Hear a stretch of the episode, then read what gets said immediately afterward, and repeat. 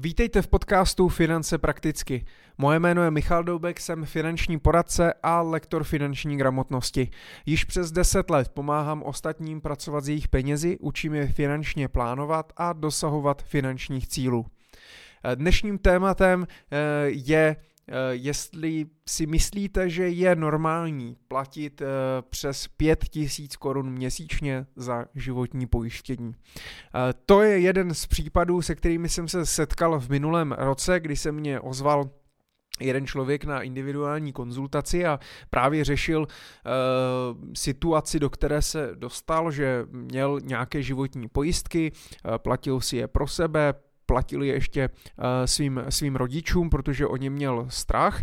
A eh, tehdy, když si zakládal tu pojistku prvně pro sebe, tak mě právě vyprávěl, eh, jak šel na pobočku pojišťovny, našel si nějakou velkou pojišťovnu, šel tam jako odpovědný nebo zodpovědný občan, eh, že by se chtěl eh, pojistit, eh, kdyby náhodou se něco stalo, což je chválihodné, protože ten člověk byl poměrně mladý a u mladých lidí ty pojistky nejsou moc úplně oblíbené, ale já vždycky říkám, uvědomte si, pokud prostě je vám je dneska 22, 23, 24 a i když třeba nepracujete a skončíte na invalidním vozíku do konce života a vy vlastně ani nezačnete třeba pracovat, přijdete o celý ten lidský kapitál, tak vám ten život někdo musí nějakým způsobem financovat. A pokud nemáte žádné e, bohaté rodiče nebo žádný vlastní majetek, pasivní příjmy a podobně, tak ta pojistka je poměrně dobrý nástroj, jak si i eh, v invaliditě zachovat určitou životní úroveň.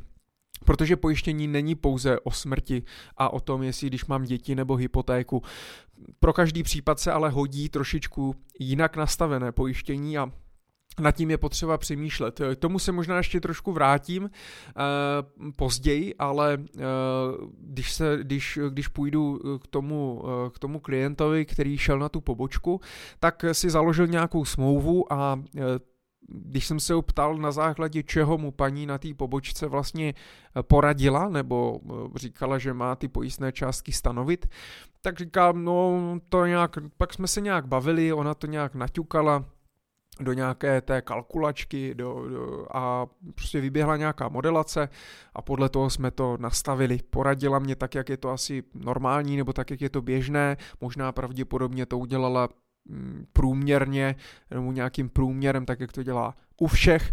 A e, musím říct ale, že to samozřejmě na první pohled moc nedávalo, moc nedávalo smysl, protože samozřejmě byl to mladý člověk, a měl pojištěno úplně všechno. E, smrt, naštěstí teda měl tam i tu invaliditu, to jsem říkal, tak je to super, ale na velmi nízké částky, bylo to ve 100 tisících korun a, a to je málo, ale měl tam pojištěné i denní očkodné, pobyt v nemocnici, ošetřovné, vážné onemocnění, jednoduše úplně všechno a občas mi přijde, že mm, se snažíme mít v tom, té životní pojistce toho, co nejvíc, co nejvíc při pojištění a to si nemyslím, že je úplně dobrá strategie, protože aby jsme pak za to neplatili právě třeba těch 5, 6, 7 tisíc měsíčně, tak ty připojištění nebo ty pojistní částky snižujeme. A pak sice jsme pojištění na všechno, ale na částky, které nám absolutně nepokryjí ten, ten finanční výpadek těch příjmů, anebo, nebo prostě ty výdaje, které budou spojeny s tím uh, zdravotním problémem a podobně.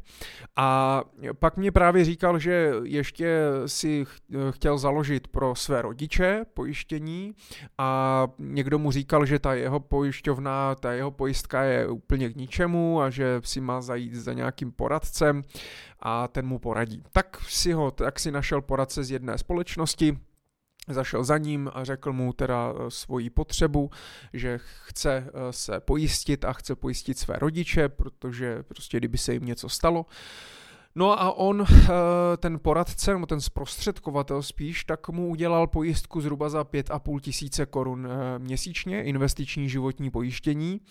A, a když jsme to vlastně sečetli, protože on říká, že za tu svou platil necelou tisíci korunu, za tu novou asi 5,5 tisíce a ještě ho otec platil nějakou pojistku starší asi 1500, tak dohromady vlastně platili nějakých kolik 8 tisíc, počítám nějak kolem 8 tisíc měsíčně za životní pojistky.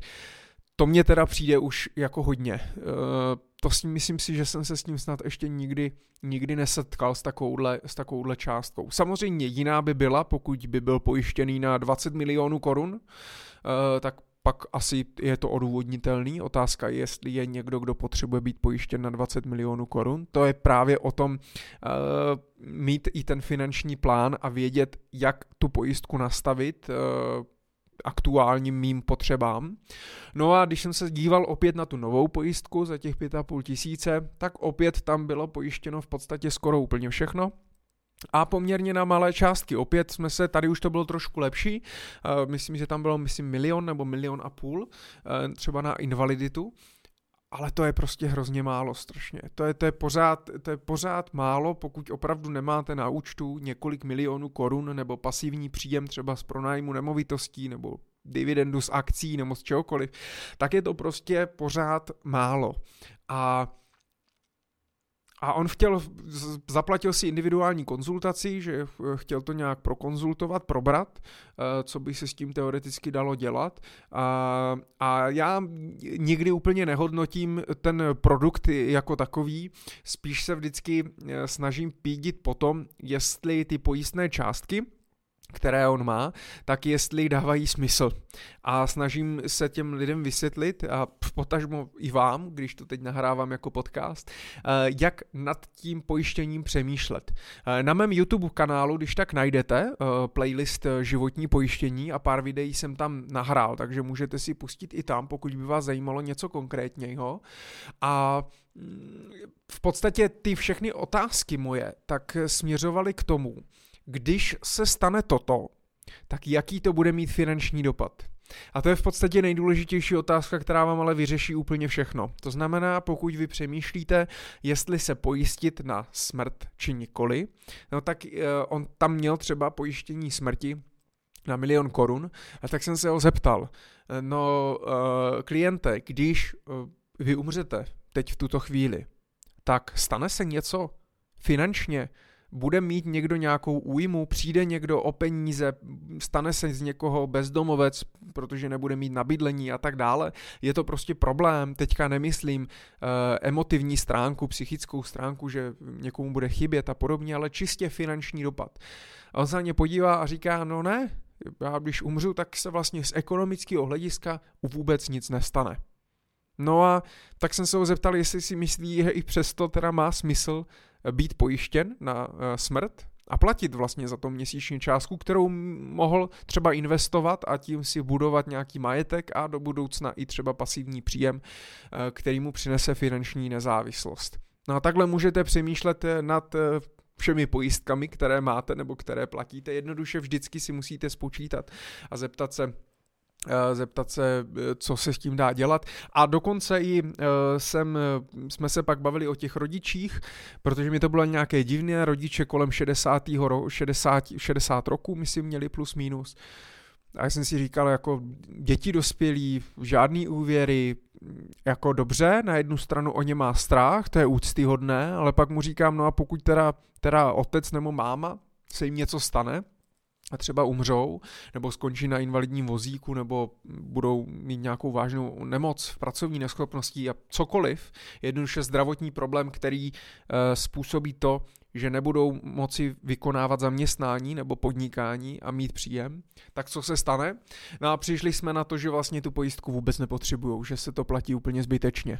A tohle je hrozně důležitý, protože, a to, to bych chtěl zdůraznit, protože často právě máme mm, představu o tom, k čemu by ta pojistka vlastně měla být a jak by měla vypadat a většinou se právě rozhodujeme podle toho, z čeho máme strach, eh, co si myslíme, že se nám může stát nejpravděpodobněji. A to je špatně, protože jasně, že nejpravděpodobnější je to, že si třeba zlomím ruku. Ale pro mě, eh, jestli si mám pojistit zlomenou ruku nebo ne, nezáleží, jaká je pro mě pravděpodobnost toho, že se to stane, ale jaký to pro mě bude mít finanční dopad. A zase pro každého z vás to může mít dopad úplně jiný. Já když si zlomím ruku, tak se v podstatě nic nestane, protože já můžu dál vykonávat svoje povolání i se zlomenou rukou a případně mám finanční rezervy na několik měsíců, se kterými vydržím, takže i kdybych neměl žádný příjem, tak to nějak zvládnu. Ale vy si to samozřejmě musíte udělat individuálně, sami sebe se musíte zeptat, mm, jestli je to správně nebo e, není a podle toho se rozhodnout. Jednoduše opravdu, a já se snažím za pojištění, za každé pojištění, tak já si myslím, že je potřeba. U většiny z nás ta pojistka je dobrý nástroj, ale vždycky e, za tu pojistku chci platit jenom to, co eh, to, co musím, nebo to, co je důležité. Nikdy bych neplatil pojišťovně prostě nic navíc, jen tak, abych to měl. Snažím se za co nejmenší cenu získat co největší plnění případě, že se mi něco, něco stane. No a samozřejmě kapitola sama o sobě je i nějaká aktualizace smluv. Teď se mě zase nedávno ozval kamarád, že před pěti lety mu dělal nějaký známý nějakou pojistku, teď se mu narodil syn, uh, už má rok, ještě pořád není pojištěný uh, a že asi pravděpodobně se i ta situace trošku změnila, takže by, se, že by to chtěl nějak zaktualizovat. Prosím vás, pět let je poměrně dlouhá doba.